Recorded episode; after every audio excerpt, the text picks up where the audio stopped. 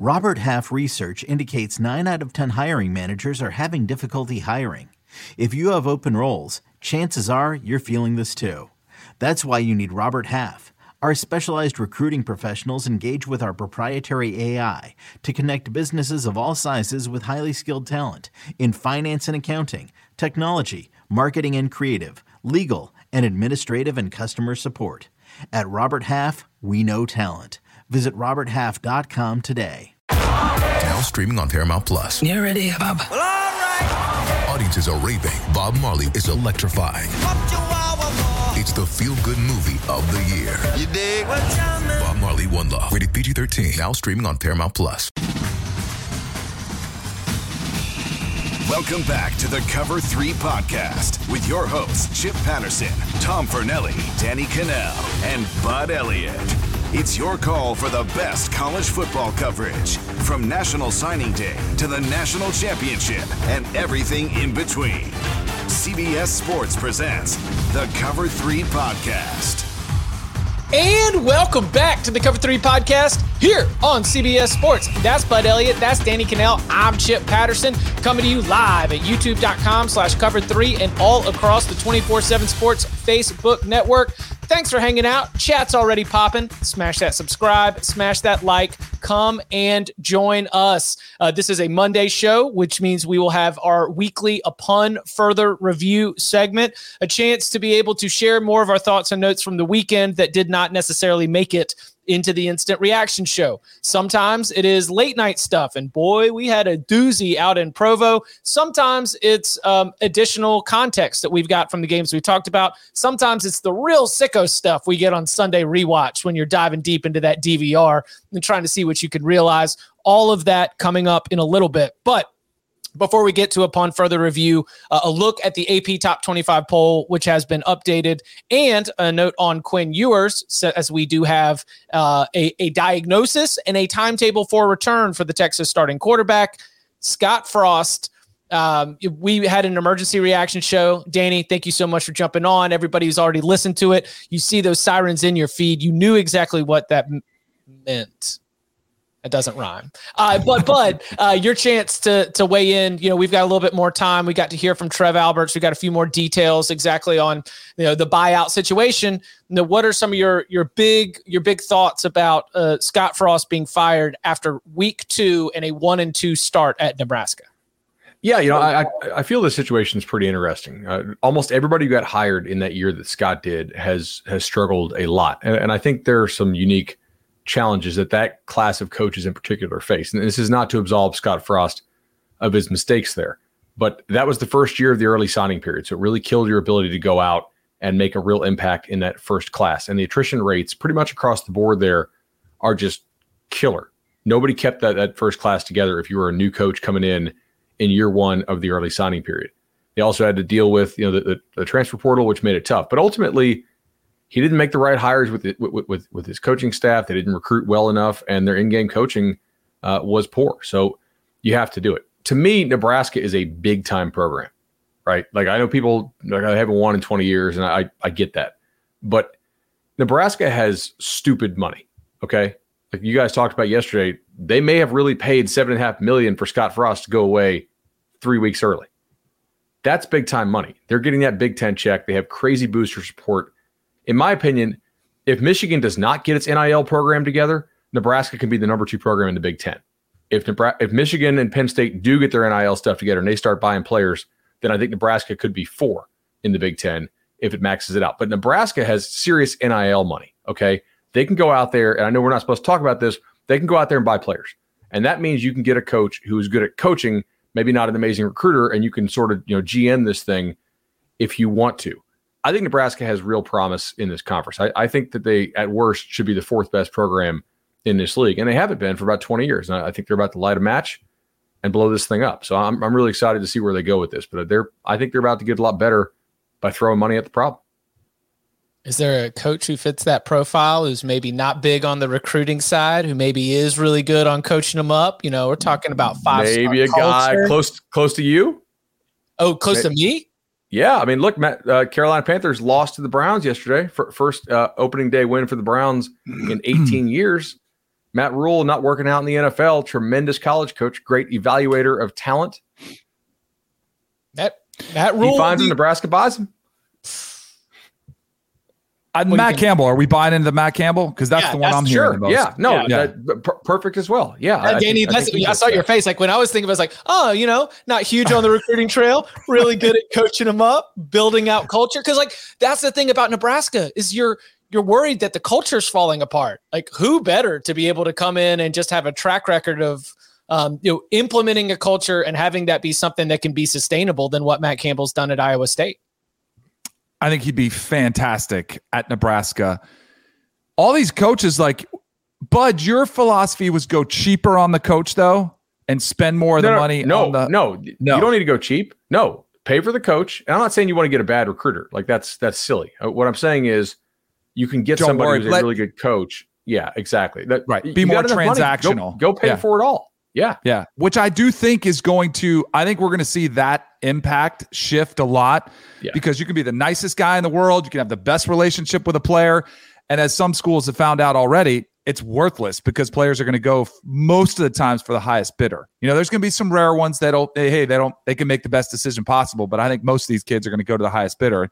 So maybe the the importance of being a great recruiter isn't so valuable anymore. There You know is somebody else who kind of fits that mold. Who Kansas. Lance Leipold. Yeah, But has he proven enough? Is that a sexy enough name? Matt, Nope. Matt, Matt Campbell. Matt Campbell hasn't won a damn thing at, at, at Iowa State, but I'm still super impressed with what he's done because of the consistency. Like he has probably what five of the ten best seasons in the history of Iowa State, and Yeah. that program's been around since the 1800s. So, like that guy clearly can do it. I, I think. I know Matt Rhule can do it. He did it at Baylor, and it was a rebuild. You know, what about this? Guy looking for a fresh start, maybe overstaying his welcome. People not real happy. Doesn't have any buyout if he wants to leave. Has a huge buyout if he wants to get fired. Nebraska was good in the 1990s. He runs an offense straight out of the 1990s. What about Jimbo? Like, Yeah, you, there you think go. he might be looking for a fresh start? no, no. There was He's like, going to West so- Virginia. Didn't you see all that? Didn't he? He said that last week. Hey, never rule out going home. That's home. Never rule it out. So this was uh, I I do love when we arrive sort of you know pre-show and, and we're getting our notes together and the chat's already popping. Kyle before anyone even 30 minutes before we got started, he asked, "Is Jimbo the most defensive head coach former OC of all time?" Dudes like Jimmy Lake when he supposedly used to get mad at Saban for not letting him open up the offense. Yeah, I, I- I think that. Look, I mean, not to tail into a Jimbo discussion here, but even the way he allocates his scholarships, he, he, does- it's great to be a DC under Jimbo because he plays slow as hell. It's all it's going to make your defensive numbers look better than they really are. He gives you a lot of scholarships to play with on the defensive side of the ball. He just doesn't coach well enough to make the offense uh, overcome some of the handicaps that it has. as like doing that. schematically. Yeah. Um, Correct, and yeah. Danny, I had I thought that you you offered a great anecdote uh, on the show, and it just it lingered in my head for a long time. The idea that Scott Frost was so green as a head coach, and that that's where if I was Nebraska, I would just make sure that I'm going on the other side of that.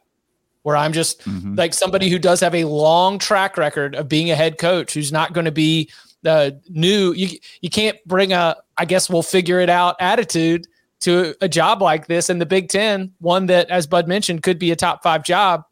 I I think it'll be somebody with a longer track record of being a head coach. But what's next for Scott Frost? Analyst somewhere, I guess. There were a lot of people sending him to Tuscaloosa, right? Hey, what better way to learn, you know, how to, uh, you know, uh, perfect your craft than to go learn from the best? I mean, typically it is either TV or it's go to somebody's staff.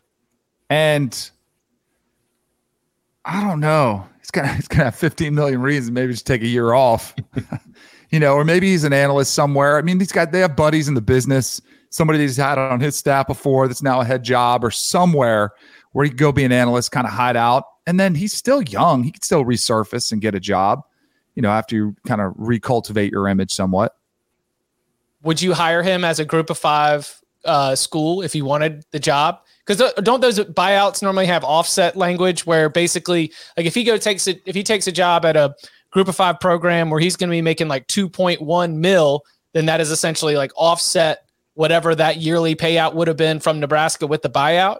So he could still be making money from Nebraska while also making money from, I don't know, Florida Atlantic or I don't know, maybe FIU is only going to give Mike MacIntyre one job, but like one year on the job, who knows? But would, I, if you were a group of five program, would you hire Scott Frost right now where he was successful as a group of five coach? Yeah, probably would. Um, yeah, I, am in. I, I, do you think the list of, of, potential Nebraska candidates is bigger? Though I was thinking about some of these. Right, like what about Jamey Chadwell? What what what if Chadwell takes Nebraska and Scott Frost takes takes Coastal? You know, that that could be something. I maybe I could see happening. Like Scott used to run spread option. I'm not really sure what their offensive identity is now, given that he went out and, and hired Whipple. I think Chadwell would kill it at Nebraska. Um, I know Tom who couldn't be here today. I hope hope his place is doing better. You know, Dave Doeren, right? Guys consistently built a winner at NC State, doesn't have the, the NIL resources at, at NC State that you do at Nebraska, understands the Midwest culture. I, I thought that was a really good name uh, by Tom. You know, a guy that is pretty proven, knows what he knows, knows what he's doing. He did take Northern Illinois to the Orange Bowl back in like 2012, I think it was. Mm-hmm.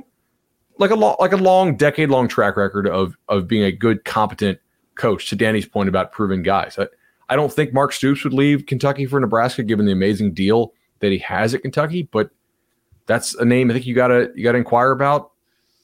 Uh, the interesting thing when we throw out these names, and yeah, Pete Thamel threw out a list. It was like, who didn't he list? I mean, it was a long, lengthy list of coaches.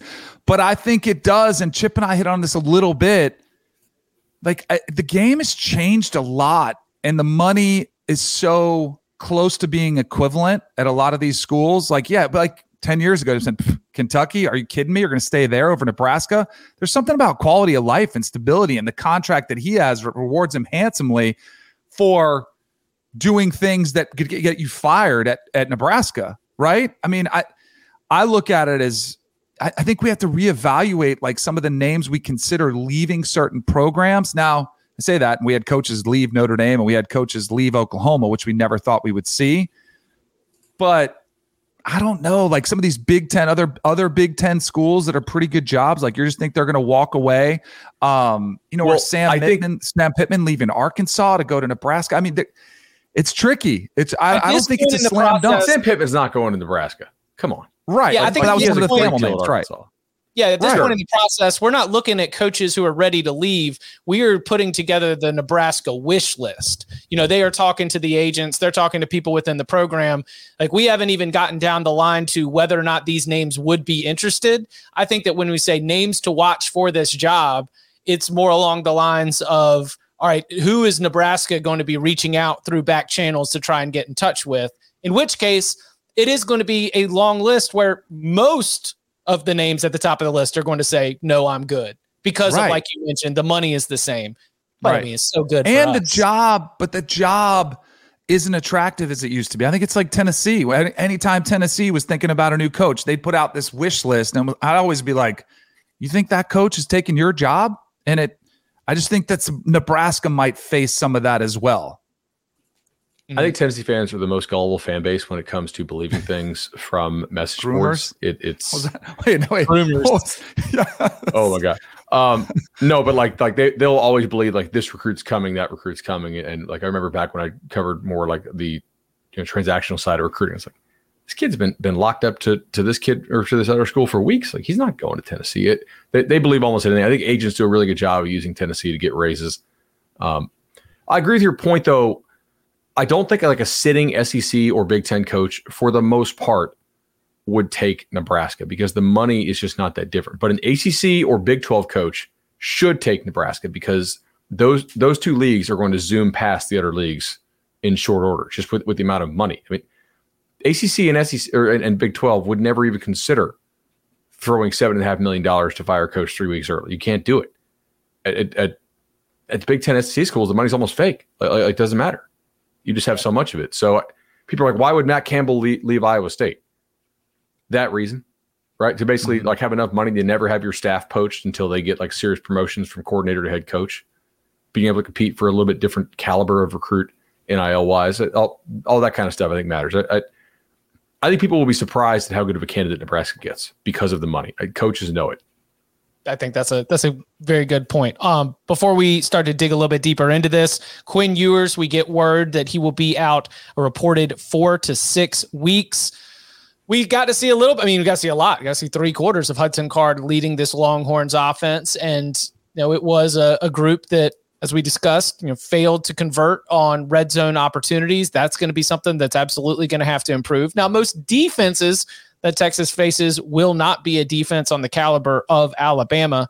So what with I think the the the buzzy, the most buzzy thing about this diagnosis is earliest possible return date just happens to be the biggest damn game of the year against Oklahoma in early October. That is the way too earliest possible return date. But how does now knowing uh, now knowing the timetable for the return for Quinn Ewers after suffering an SC sprain uh, in his left shoulder. How do we change our expectations for the Longhorns? I mean, UTSA in the points? no, I, Odds, UTSA I think- is sneakily not that good. Like, but I think not the team they were Texas may year. sneakily be not be that good either.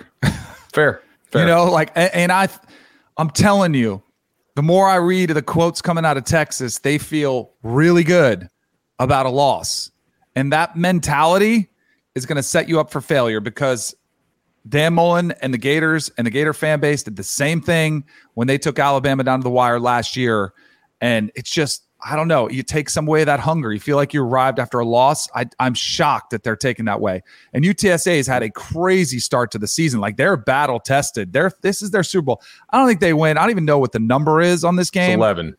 Man, Oh, yeah. a little tight. I mean, I- No, no, no, no. Let's go. Trailer. How does fish we're gonna, we're gonna lock fight this. already?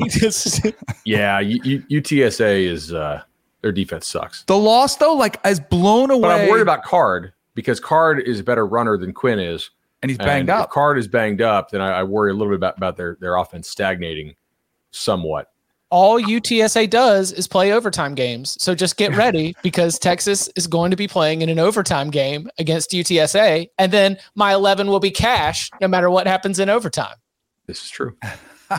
Um, okay, so Texas bottom might fall out. Is this team still a bowl team with Ewers out four to six weeks?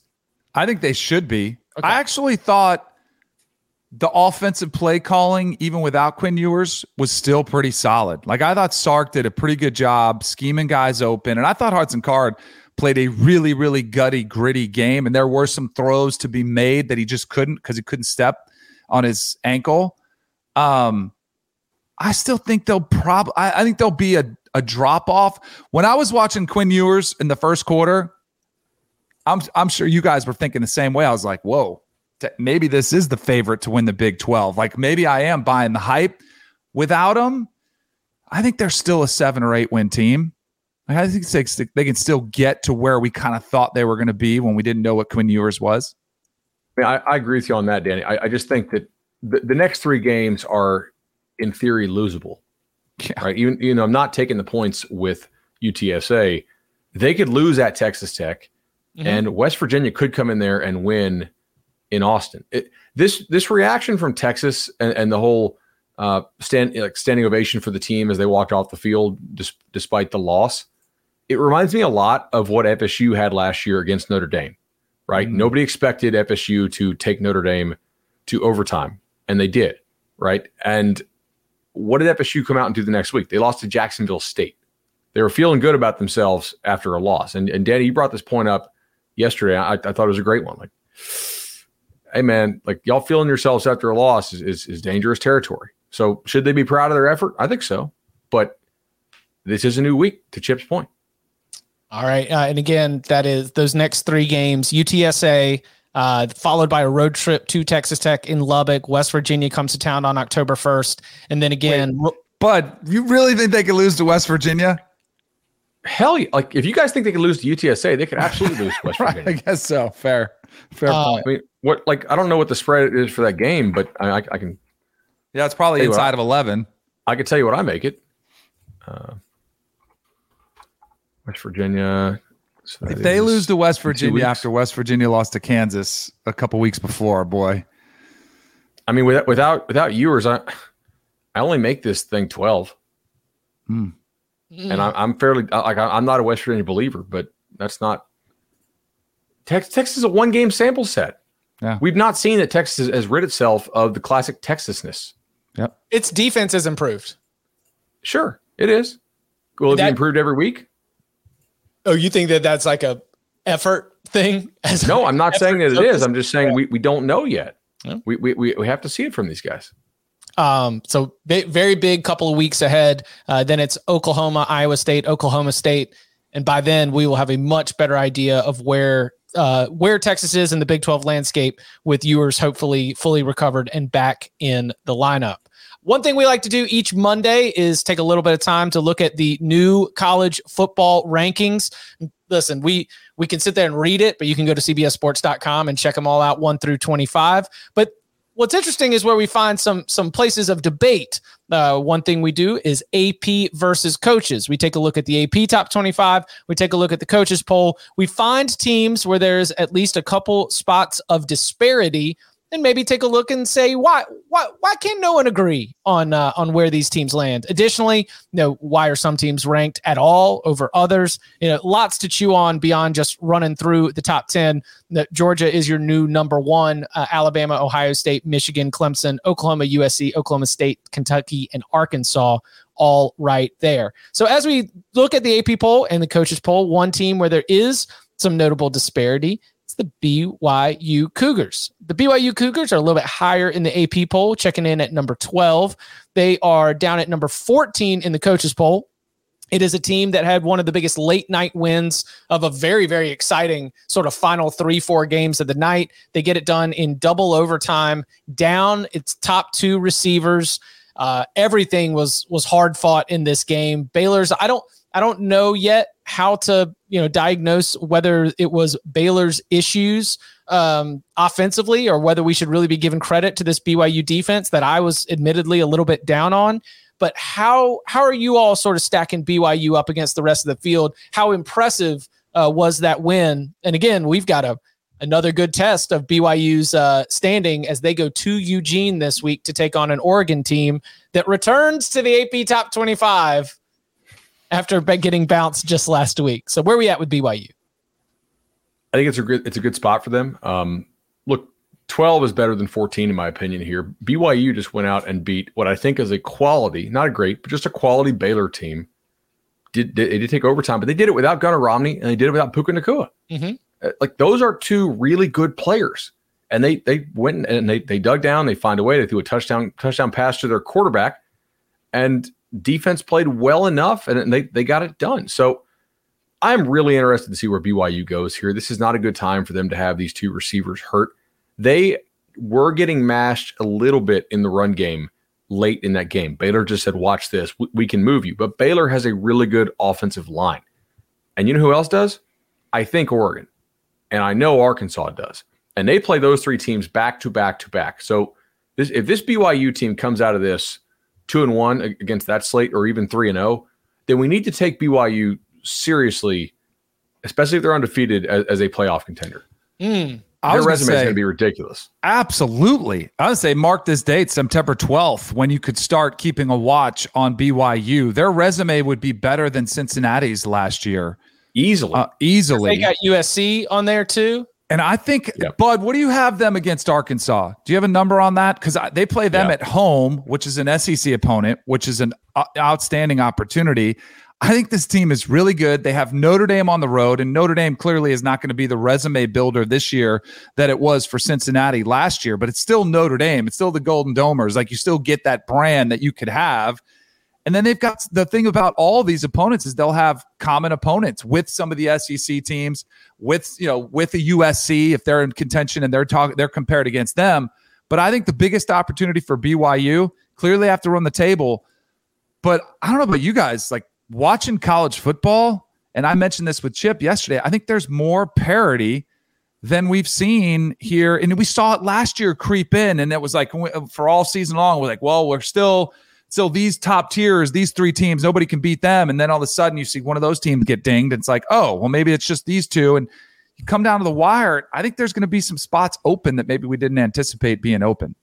You know, I, I, Danny, that you ask, I, I make it Arkansas three, but Right. that's that's without Puka and Romney. Right. Like in my current rating, if if Puka and Romney come back, that game's a pick. Mm.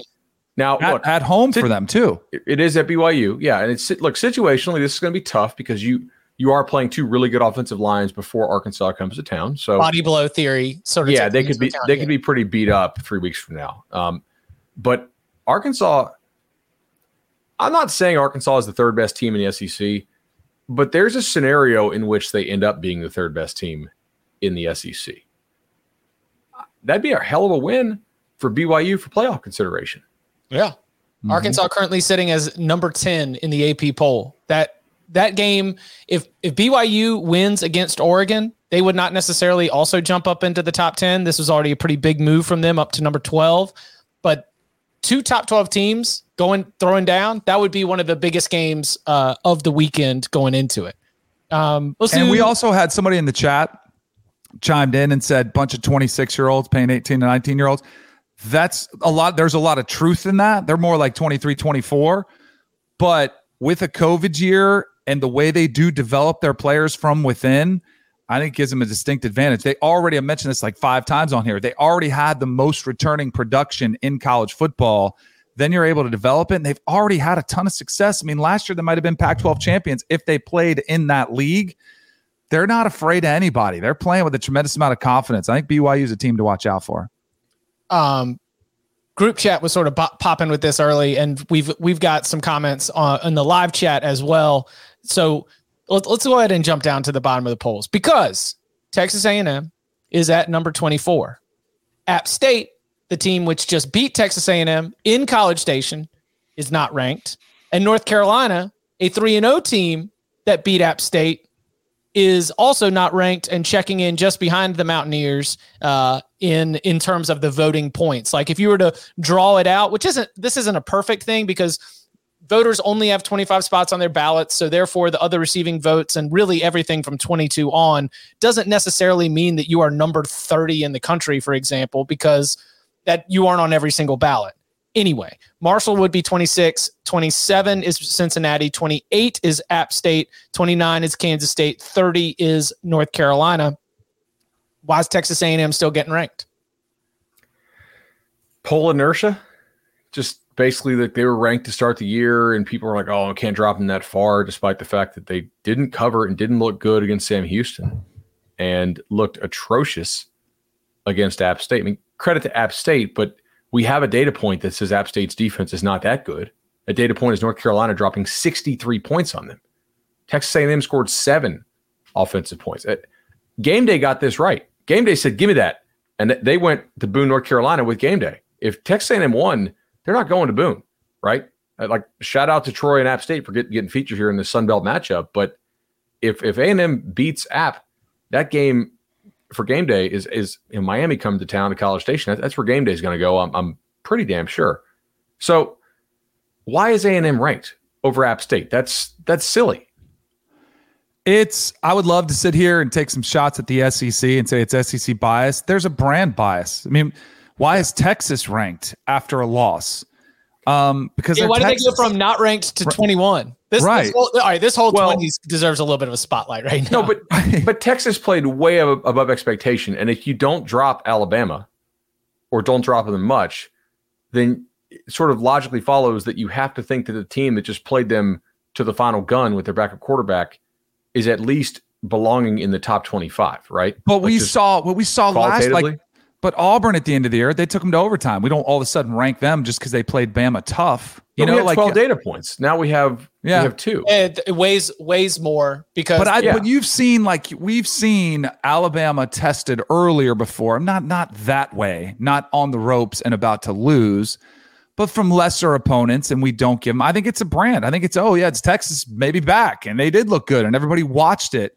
I just think we do it wrong, and I said this last week. Like if you and I think there's a lot of voters that maybe don't want to admit they were wrong on a team, so they're like, yeah, well. I had picked Texas A&M to finish second in the West, and this won't impact that. And maybe they make a quarterback change. You just start talking yourself into, oh well, you know, I, I I still can be right. So let me go ahead and put them here. I just I don't think anybody does it the way you should, which is rip up everything and start fresh every single week. And it's at least until like five or six weeks when you do have five or six data points. And I think I don't. I think a lot of people are lazy when they do their votes. Oh, Texas let me just drop them down and let me slot this team here, and they won, and let me slot them here, and it's just it's kind of lazy. I don't think the people that vote actually watch a lot of film or put a lot of thought into it because they, in their defense, like they got deadlines, they got other stuff they got to do, and it's like, oh, I got to do this poll again. And I say this as somebody who had to do this at ESPN for a couple years, and eventually I was like, I don't want to do this anymore because it is to do it right. It takes time, and you got to be willing to like do the research and find out. Maybe watch a few extra games that you didn't have time to get eyes on, and it's it's time consuming. Yeah, I, I don't want to vote. I, I, right. Adam Silverstein asked me to vote in this CBS poll we do. And I was like, I, I really, it's going to make the poll worse. I, am not going to take the time to do this. Right. So, like, and do it well. And I, I don't want to make the poll worse. But you're rare. A lot of people want to be a voter and they'll do, you know, hey, just, well, I can be a voter. Sure. All I have to do is fill out a ballot. And they take five minutes on a Sunday and throw it in. Yeah. That's it true. takes so much time. Yeah. I'm so, it's, I'm so if tired. You do it right. It does.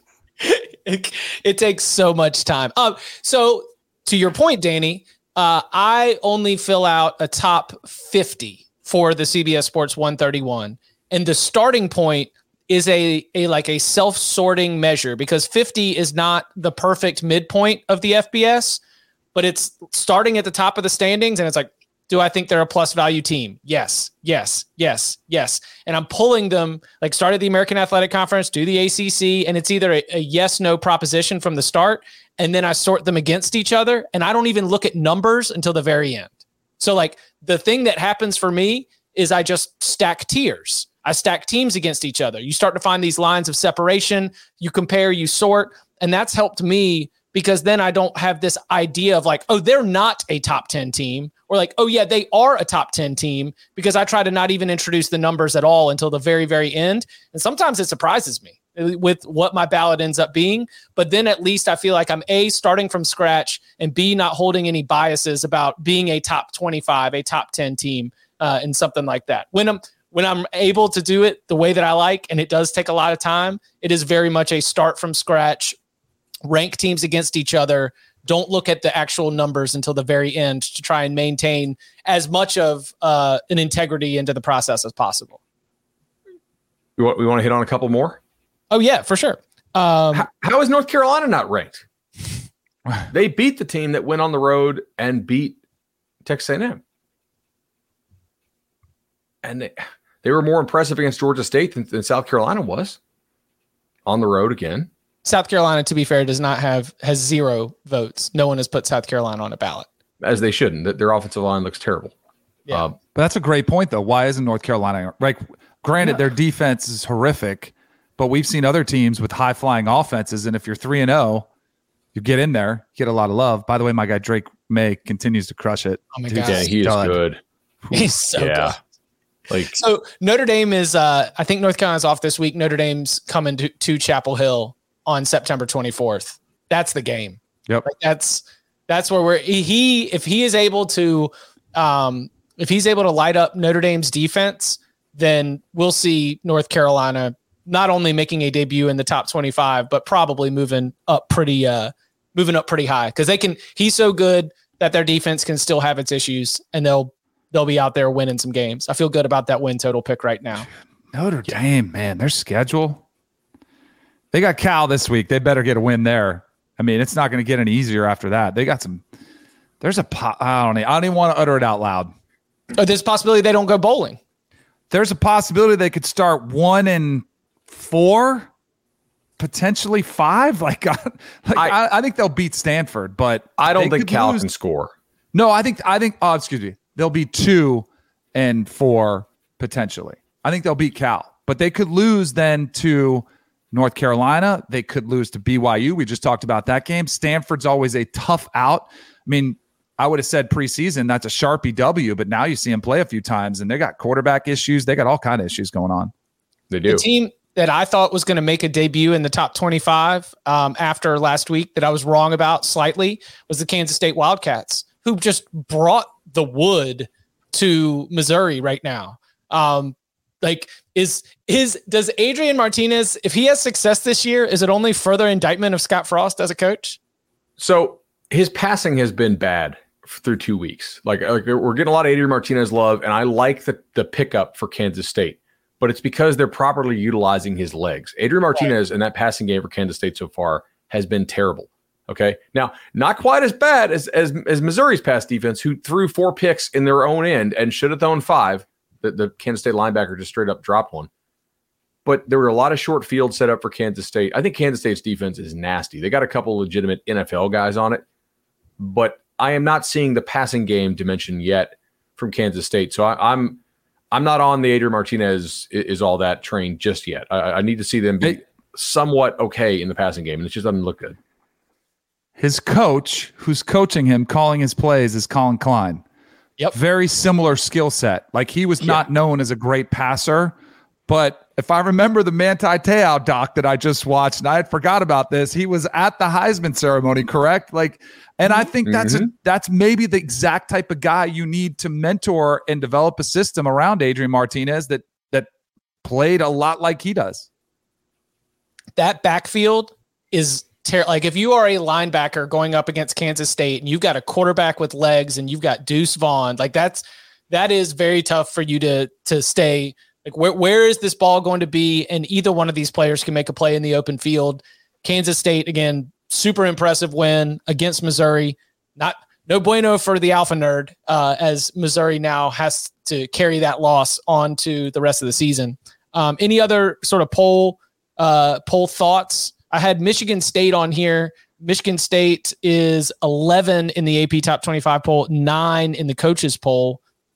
I, I mean, Michigan State crushed Akron. It's 52 to nothing. Like that's you got two MAC wins, one a little bit more impressive than the other. We'll we'll see. That's a really high ranking, but I also don't have other teams that I say for sure should be in that spot ahead of you. I do. What about Oregon State? Mm. Oregon State goes on like they they, they go and they, they beat Boise, then they go turn around on the road. It's a very tough place to play, and they, they beat Fresno. And granted, the Fresno game was close, but that's two way more impressive wins than most of these teams in this poll have so far. And Oregon State has legitimately looked pretty good. Uh, what about Mississippi State?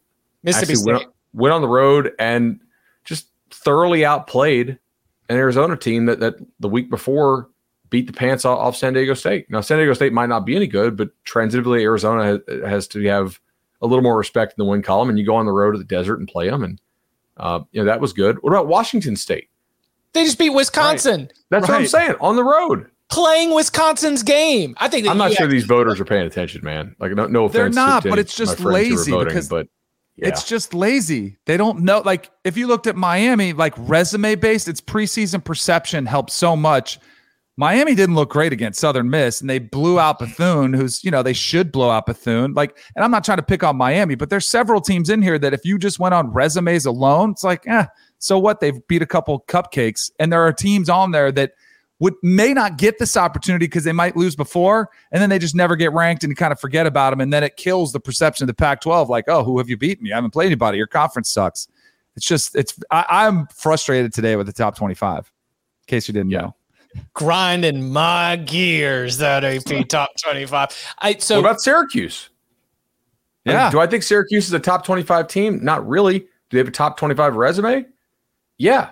They they spanked UCF or excuse me, uh, Louisville, and then Louisville went on the road to the bounce house and beat UCF.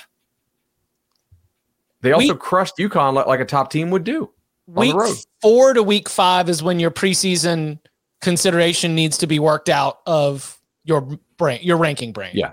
Like if you want to, if you want to hang on to Texas A&M, I don't, I don't agree with it, but I will listen when you say I think that was an aberration, and also I have App State ranked, right? Like if on your ballot you've got Texas A&M and you pulled up App State and you say I think that Texas A&M had a bad day and that they will be playing better, I will say okay because it is still week two, but by the end of September, man, you are who you are. And so I, I think that anything that you're trying to hold on to from a rankings inertia point, that's got to be out. You, we, we've, you've got to be able to look at all these the way that we are, judging you by the results that you have on the field.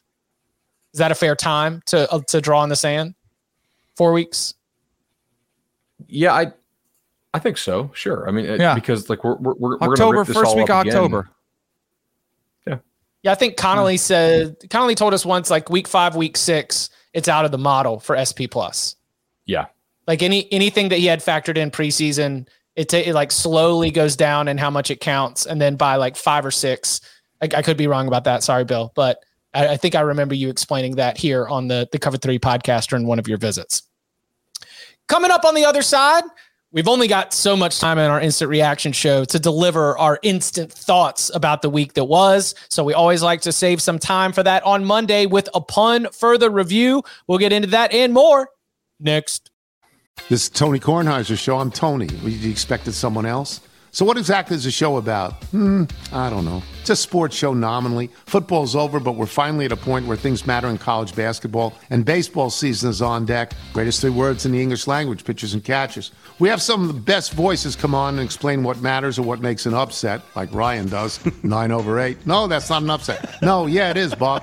And if you're lucky, I might just tell you about my search for discounted sleep pants or my worries about what my dog just ate. Listen on the Odyssey app or wherever you get your podcasts. Once the college football season gets rolling, it's just so easy for the the fall to just slip away. And then like the holiday season all of a sudden is here. I mean, it just it always sneaks up on us. If I had extra time, then you know I would be able to set it aside and say, okay, I need to prepare now to make sure that I've got everything that I need for the holiday season. And if you haven't started preparing for the chaos of holiday mailing and shipping, like you are falling behind right now. But luckily, stamps.com has everything you need to make your life a whole lot easier. It's the 24 7 post office that you can access from anywhere with no lines, no traffic, and no hassle. For more than 20 years, stamps.com has been indispensable for over 1 million small businesses. You can get access to USPS and UPS services and everything that you need to run your small business right from your computer. And look, with inflation on the rise, we know every dollar counts. So not only are you saving time as the holiday season just sneaks up on you, but you are also saving dollars. Protect your margins with major discounts on USPS and UPS rates up to 86% off. So get ahead of the holiday chaos this season and get started with stamps.com today. Sign up with the promo code COVER3 for a special offer that includes a four week trial plus free postage and a free digital scale, no long term commitments or contracts. Just go to stamps.com, click the microphone at the top of the page, and enter code COVER3. Again, sign up with the promo code COVER3 for a four week trial plus free postage and a free digital scale with no long term commitments or contracts. Stamps.com. Love to set some time for upon further review. What stands out from the notebook before, before we move on to week three? So uh the Ferentz family should probably send Jimbo Fisher like a fruit basket or something to, for taking some of the heat off them because well A&M's offensive performance was embarrassing relative to the talent level they had. Iowa's offensive performance was embarrassing for any level. Let's go through their passing down performance. Okay, so passing downs being third and five or more, second and eight or more. Second and 10, four yards. That, that that's a failure. Third and six, incomplete. Obviously a failure. Third and five, incomplete. Third and five, incomplete. Second and 10, two yards, failure. Third and eight, picked off, failure. Second and 13, complete for zero yards, failure. Third and nine, incomplete, failure. Uh, third and five, incomplete, failure. Second and 10, incomplete, failure. Third and 10, incomplete, failure. Fourth and 10, incomplete, failure. Second and 10, incomplete, failure. Third and 10, we got one, boys. 14 yards, first down. And then second and eight, sacked, fumble lost. So I think they were one of 16 in terms of success rate on passing downs, throwing the football. Guys, that, that's one of the worst performances I've ever seen. Uh, this is just a, this is not that different than what they were last year, but it is a little bit worse. And they don't have the crazy turnover luck. Yeah, Iowa fans, I said luck because you guys were lucky as hell last year, not that good. They don't have the crazy turnover luck to overcome this. Now they did get two block punts in this game, which is obviously not lucky. Like they dialed it up. They they were fortunate to block those punts. They, they saw a weakness in Iowa State's protection scheme. But imagine getting two block punts and it's still not big enough for you to win the game. What what are the odds? And maybe I'll ask somebody this later today, or if anybody knows in the chat. When's the last time a team has been plus two in blocked punts in a game and lost? It's got to be a while. Yeah. I mean, like I, Iowa is a uh, is such a certainty right now. It's not pleasant, but it is a certainty.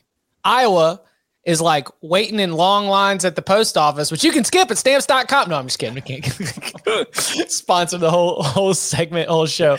Um, no, I I think that the the certainty of Iowa still playing awesome defense and like having those special teams plays and also being so woeful with no apparent answer.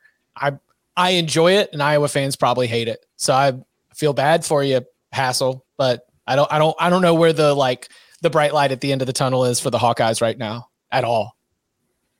I mean, I guess I guess that everyone in the Big Ten West can beat everyone else in the Big Ten West. Is that about Yeah. it? Um, okay, so What- my what's the best loss in the Big Ten West so far? the best loss. Like the least embarrassing loss. The- Iowa the, way State. the way Iowa lost to, to Iowa State was pretty embarrassing. I well in in terms of uh Georgia Southern at home is the worst, I think. Right. Right. yes. Okay. Wisconsin. Wisconsin. Uh, Wisconsin at home to Washington State. But I don't think it's going to be as bad at the end of the season. Yeah. Okay, so that that does lead into my question is how I know we're not doing Pac-12 North, Pac-12 South. So let's just say the top of the Pac-12. The fact that we're mentioning Washington State, Oregon State, and all these other teams that are now suddenly a little bit more impressive, is the Pac-12 good? Or do we think that the Pac 12 has just gotten some good results in the non conference play? Because if you want to look at a conference that's in need of, you know, a big uh, return to prominence, then is the Pac 12 going to be a legitimately strong conference? Or are we going to be talking about them like the third or fourth best conference in the country this year? Isn't this always what we tell conferences? And I'm talking to the ACC and Big 12 and specifically the Pac 12. Well, go win some games. Go win some games against the other conferences. And now they do. We should give them credit for it. Right? Yeah, I I, I think the Pac-12 is is is decent, right? I mean, Arizona is clearly just eye test much better than they were last year. If there's a bottom falls out team in the Pac-12 North, I don't really see it. E- even though Stanford got blown out, they did look better. Washington State and Oregon State are clearly uh, not worse than they were last year, and it's a small sample, but probably better. I don't think Oregon is a lot better or a lot worse than they were uh, last year. Utah is probably similar quality. Arizona State, I think there's a chance the bottom falls out, but they they hung around against Oklahoma State somewhat before getting blown out. Colorado looks, Colorado is, is Colorado's terrible. yeah. Yeah, yeah, that was. uh I thought it'd be interesting since they started Shrout this weekend how that worked, and he went five of twenty one, so not really an improvement there in the passing game. UCLA, See, I got eight out of 12 offense are looks quality good. teams. I've got eight out of 12 quality teams. Basically, you run it down and you say USC and UCLA are quality. I think that what I saw from Washington, it's like, hey, look, like this is, it's going to be a quality team. Washington and Washington State, quality. Oregon and Oregon State, quality. Um, Utah, obviously, quality. And like you mentioned, Stanford is like, does not look, uh, does not look like this is going to be a, a three win season for David Shaw this year. So I'm, when you've got that kind of representation, and yes, there is a bottom, but it's not bad, then I I think that this is this is poised to be a year where the Pac-12 is going to be looking much better on the football side of things than what we've had recently. I think eight out of 12 teams in the Pac 12 are arguably like top 50 teams in the country. And I don't know how it'll shake out, but that's that's pretty good when you have two thirds of your league in that sort of you know top 40% of college football. And I think the best news that is for is for USC. Because Yeah. if they're in Yes. the conversation, then it's massive for them. And then all of a sudden, you're kind of back to where you used to be. I mean, that's you need a standard bearer. You need that team to carry the torch for the conference. And maybe it is them because they've looked pretty good so far. All right, I got one. Jim Harbaugh was able to do what Kirby Smart couldn't. Pick the right quarterback. He's going with the quarterback that has more upside. And I think the only way he can make this move is because of what happened in the Orange Bowl last year. And I've even seen some Michigan fans that are kind of concerned, like, whoa, like, I can't believe you're benching our quarterback after he helped us beat Ohio State and win a Big Ten championship. And how are you going to make that move? I think Jim Harbaugh is doing what's best for the team. And I think JJ McCarthy is clearly the better option for him to be the quarterback if they want to win a national championship, not just to have another decent year. By the way, Michigan, I'm starting to buy into our boy Fornelli and a couple other people around here. I don't know. I don't know who your guys' picks were, but I saw quite a few with the Ohio State and Michigan both making the playoffs. Yeah. I had two SEC, Mich- two, two Big Ten. Yeah, you did it too. So I, it wouldn't surprise me at all. Like, I, do you look at their schedule, the way it sets up, and the way some of the things are shaken down for some of the opponents that maybe you thought were going to be a little bit better on their schedule? Michigan's going to be undefeated when they play Ohio State, and if they keep it close, which I think they, they if Notre Dame kept it close, why couldn't Michigan? Michigan might even beat them actually, but I think Michigan's very, very much in that conversation for a second big team in, uh, Big Ten team in. Speaking of Michigan, we'll give you guys a very late show betting tip. I hope you guys like and subscribe this video like like you should. Make sure let, us get this channel to twenty thousand. This is crazy. Like we have such support on on, on social and our, our audio numbers are so big. But this should be a twenty thousand sub channel by by week three now. So by lock spot, I want to see twenty thousand subs. If you are somebody who is using one of the publicly available power ratings, okay, whether that's FPI or Action or SP Plus or, or whatever, I think you need to manually bump Michigan because Michigan did not? Correct. Michigan did not try against Hawaii. Okay. They were letting some guys I've never heard of throw passes and, and, and run the ball as early as like the second series in the third quarter. The computers are going to see this and it's you know sort of a regression ag- like against common opponents. And they're going to say, wait a second.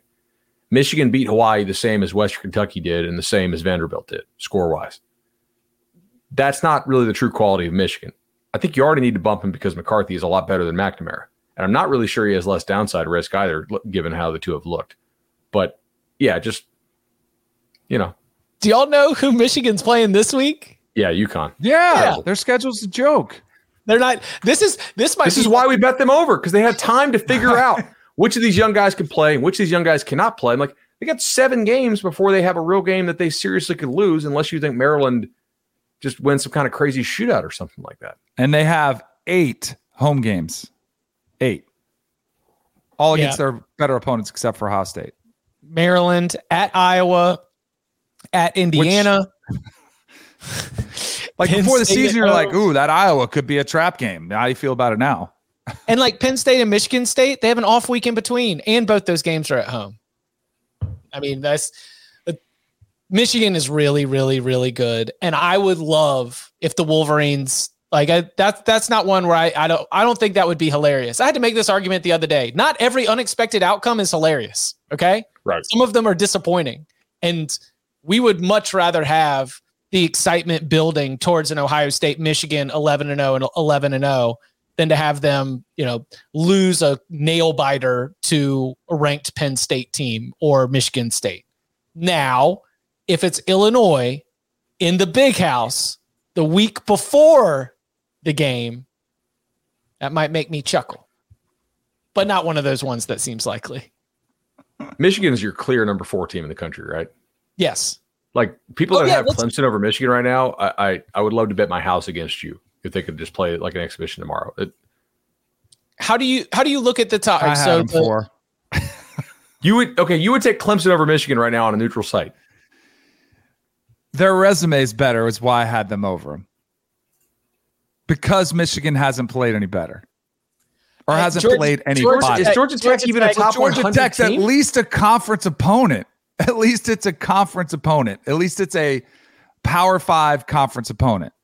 So if they had played, That was my. all right, that was the only reason. Who's the worst team in the Big Ten? Probably still Indiana, right? the worst team? Yeah, Or Northwestern, Northwestern. or hell, maybe Nebraska. Nebraska. Yeah. yeah. Yeah, technically Nebraska then, which has a loss to Northwestern and a loss to Georgia Southern. that's fair. And Colorado State's pretty bad, so I I, I can see Clemson have a better resume. Um, But if I they play tomorrow, Danny's not picking Clemson over Michigan to be to be clear with how that where- quarterback looked. where do you Where's draw the the, lines right now? My I, you could put it in Clemson. I'm picking Michigan. wow, yo, I think you're they're on like- the rest like- of I y'all don't think they're bus. t- Bud is driving that thing. Holy Yeah. cow! I upon further review, I tried to get anything out of Clemson's Furman game and I got nothing. like I I reviewed it, you know. I went back. Like what can we learn from this? I I, I got absolutely My sister, nothing. my sister and brother-in-law were at the game because my nephew goes to Clemson. They were up visiting him, so they went to their first Clemson game, and I was like, "Were people restless at all with DJ? Like, what was the crowd like?" And they were like, "Eh." like it was, I think they were just, it was just an easy win. Like people were there, you know, get your picture for the gram, nice easy win, and get out of there. I was a little surprised. I thought maybe there'd be a little more of a movement for uh, Cade Klubnik, but it sounded like there wasn't. And to see that obscene video board that is like, like the board. Oh my gosh! How do they run down the hill? well, that's it dwarfs the hill and the hill's yeah. big like that's the that's the size that you have to look at and realize how massive that thing is because it is a it's a big the hill is is a large hill i mean a nice piece of nice piece of land but the uh the the scoreboard has its own zip code it's it's ridiculous if aliens come to earth we will probably like for the eastern seaboard signaling operation like like to let them know what, what we're trying to tell them we'll probably use clemson's video board yes. uh, you mentioned that earlier, uh, Bud. Before we get out of here, where since we're where do you draw those lines at the top? Like Ohio State, does it is it on the same tier as Georgia and Alabama? Is Alabama on the same tier? So I do have Ohio State, Georgia, Alabama, with Georgia being one right now, just because they've looked the best on the same tier. Obviously, like the playoff does not start tomorrow. I think you have to bake in some uh, regression in the positive direction for Ohio State, like getting Smith-Njigba and uh, uh, the other receiver backs. Julian Fleming. Right. And then with with Alabama, I think you have to again expect some progression of them uh, with their young receiving corps. Right. I, I, would expect that they will will get better at the receiving corps throughout the year. I think the secondary will get better too. I mean, to me, that those are two big questions for Alabama right now. It's secondary and and receiving corps, and I think part of it is inexperience, and they'll gain more experience throughout the year. I don't quite have Michigan on that same tier yet, but I sort of have them in their own tier. Yeah, because I've got them ahead of Clemson, Oklahoma, and like USC yeah. is the new addition to that. Because I thought USC was impressive enough that we start to take the Trojans seriously as a team that could, will be in the mix for the college football playoff as long as they are able to continue executing at a ruthless offensive clip. Uh, they're not going to be able to do that against everybody, but most of the teams on their schedule, I think they're going to have that much success and so it will be much more in the matter of like the USC defense, who's got an offense that's going to be able to turn it into a shootout and be able to to flip a game a little bit. But I think that like that's my those seven teams are my bigger top tier where I think that those are the seven teams. If you were to ask me to create a college football playoff picture, I think that the top four probably comes from those seven. That's fair. Is that how you have it? Yeah, I, I think so. I, I, I would have Michigan a touchdown over Oklahoma right now. Like I, I on, a neutral, neutral? I, I I would lay seven. Okay. Um, over Clemson, possibly over USC, I would just because I, I don't think USC would get any stops on defense. I think Michigan would get a couple. Do you believe in Oklahoma? For like if they make it to the playoff, do they have a chance to do something? No. Do I think they have a chance to make the playoff? Yeah. Yeah. Like, look at so far every box has been. I've been calling it box check. Box check in. Brent has so far fielded a team that looks like it's going to win the Big Twelve. Yes, I would, especially with if Ewers doesn't play, then they have a really good shot. Um, Everybody else looks beatable too. So Oklahoma has the best chance of avoiding slip up losses just due to its talent level. Everybody else could go, you know, six and three in that league. Maybe Oklahoma goes seven and one or, or you know, eight, eight and one or, or uh, you know, seven and two. Yeah. Oklahoma was, you know, playing with its food a little bit. We did have to put that Kent State game uh, on the on the watch. I think Shehan had to fire up a live blog at halftime just because we yeah. thought we were going to add another upset to what was already a day that finished with three top 10 teams losing. But the Sooners got right and were able to, uh, to finish with a, a more respectable result. We will be back on Wednesday, 11 a.m. Eastern Time. Come and hang out and watch us live. Subscribe. And again, we, we should have more subscribers on this YouTube channel. So if you haven't already, please go and smash that subscribe, smash that like, and join us. Hit the bell for notifications so you know when we go live. And you can follow him on Twitter at Bud Elliott3. You can follow him somewhere at Danny Kanell. And you can follow me at Chip underscore Patterson. Bud, thank you very much. Thank you.